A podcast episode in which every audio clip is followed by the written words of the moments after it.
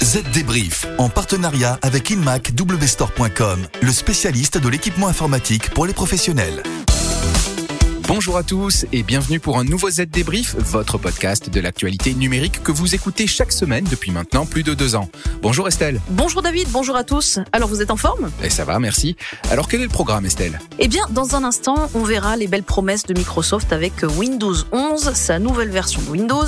On parlera aussi système d'exploitation, mais cette fois-ci, cela concerne iOS de chez Apple. Là aussi, vous l'entendrez, il y a du changement. Direction ensuite le tribunal judiciaire de Paris, où un ancien prestataire d'une filiale de Veolia vient d'être condamné pour avoir piraté son ancien client.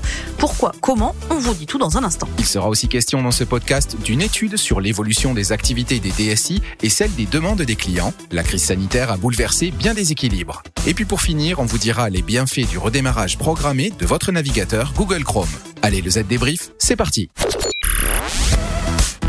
Les dernières infos. Cette question pour commencer, Microsoft en fait-il trop avec Windows onze ? C'est en tout cas ce que l'on peut croire à la lumière des dernières fuites en provenance du géant de l'informatique concernant la nouvelle version de Windows. Windows onze ? Mais euh, Microsoft avait annoncé vouloir mettre fin aux nouvelles versions avec Windows dix qui est mise à jour deux fois par an. Et oui Estelle, on nous avait promis que Windows dix allait inaugurer l'ère de Windows as a Service avec de nouvelles fonctionnalités qui arriveraient dès qu'elles seraient prêtes, dans des mises à jour semestrielles, faciles à gérer et sans frais supplémentaires ni battage médiatique. Eh bien apparemment il n'en est rien puisque Microsoft pourrait annoncer le vingt-quatre juin prochain Windows onze.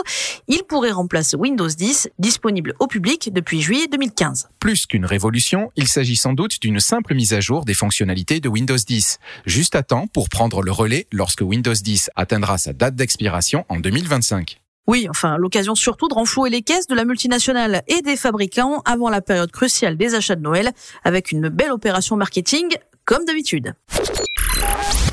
Partons maintenant pour la planète Apple. Là aussi, il y a du nouveau du côté des systèmes d'exploitation, mais cela concerne les mobiles, une petite révolution.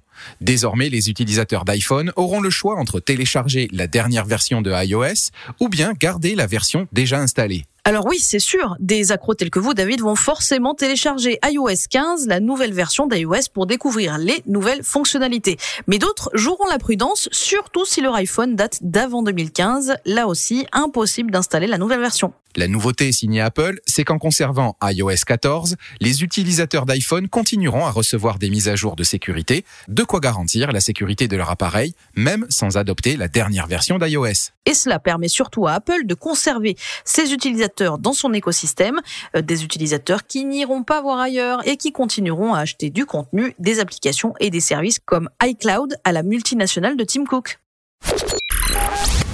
La page justice de la semaine est dédiée au procès d'un ancien prestataire de la société Sarp, une filiale de Veolia spécialisée dans l'assainissement et la maintenance industrielle. L'application Maison de la Sarp a complètement déraillé le neuf novembre dernier. Impossible de prendre des commandes, de consulter les factures et surtout d'assurer un service indispensable au bon déroulement de certaines activités.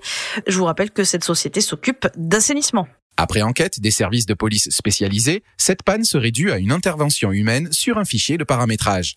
Une intervention qui serait, selon les policiers, l'œuvre d'un prestataire externe présent dans la société depuis huit ans. Les enquêteurs le soupçonnent d'avoir saboté l'application pour pouvoir être rappelé et faire figure de héros après avoir tout corrigé, un moyen de se rendre indispensable. Faux, s'est défendu le prévenu. Son avocat a ajouté qu'une trentaine de personnes avaient accès au compte administrateur, d'où viendrait le sabotage. Le tribunal judiciaire de Paris n'a visiblement pas été sensible à ces arguments puisque le quatorze juin dernier, il a condamné l'ingénieur à six mois de prison avec sursis. Simplifiez la collaboration de vos équipes à distance en équipant vos salles de réunion du H P Elite Slice G deux sous Microsoft Teams Rooms. Le lancement et le contrôle de vos réunions est plus simple que jamais grâce à la gamme H P Elite Slice G deux avec Microsoft Teams Rooms. Conçu pour la collaboration, simple, polyvalent et vous offrant un haut niveau de sécurité, il s'intégrera parfaitement à votre environnement de travail. Retrouvez l'H P Elite Slice G deux avec Microsoft Teams Rooms sur inmac wstore point com, le spécialiste de l'équipement I T. Le chiffre marché.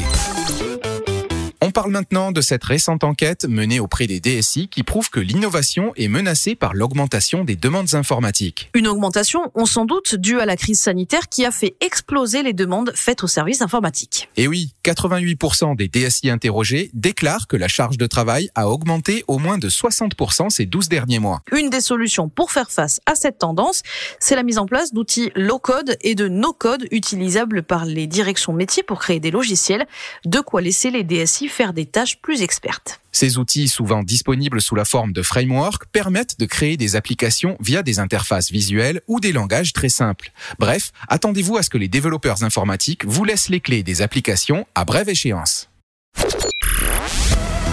Ça peut toujours être utile. Et pour finir, donc, notre rubrique pratique de la semaine est dédiée aux bonnes pratiques concernant le navigateur Google Chrome. Certains le laissent ouvert des semaines entières, mais ce n'est absolument pas conseillé, David. D'abord parce que le navigateur consomme des ressources système inutilement, mais aussi cela retarde l'installation de mises à jour de sécurité importantes. Oui, mais les onglets, les fameux onglets, comment faire pour ne pas qu'ils disparaissent, vont demander certains. Pas de panique, allez dans Paramètres de Google Chrome et assurez-vous que l'option Reprendre où vous avez arrêté est sélectionnée. À partir de là, tout est sauvé et vous pouvez redémarrer votre navigateur. Une action d'autant plus indispensable qu'elle vous permettra d'accéder aux mises à jour et à leurs multiples avantages. Donc un conseil, programmez un redémarrage de Chrome toutes les semaines, tous les lundis matins par exemple, et comme ça, ça vous permettra pendant ce temps d'écouter le Z-Débrief. Et voilà, le Z-Débrief, c'est terminé pour cette semaine. Avec Estelle, on vous donne rendez-vous dans sept jours pour un nouvel épisode. Si d'ici là, vous voulez en savoir plus sur la transformation numérique, direction le site z d net point f r. Et puis pour ne rater aucun épisode, n'hésitez pas à vous abonner sur Spotify, Deezer ou Apple Podcast. À la semaine prochaine. Bye bye. Z-Débrief, en partenariat avec Inmac Wstore point com, le spécialiste de l'équipement informatique pour les professionnels.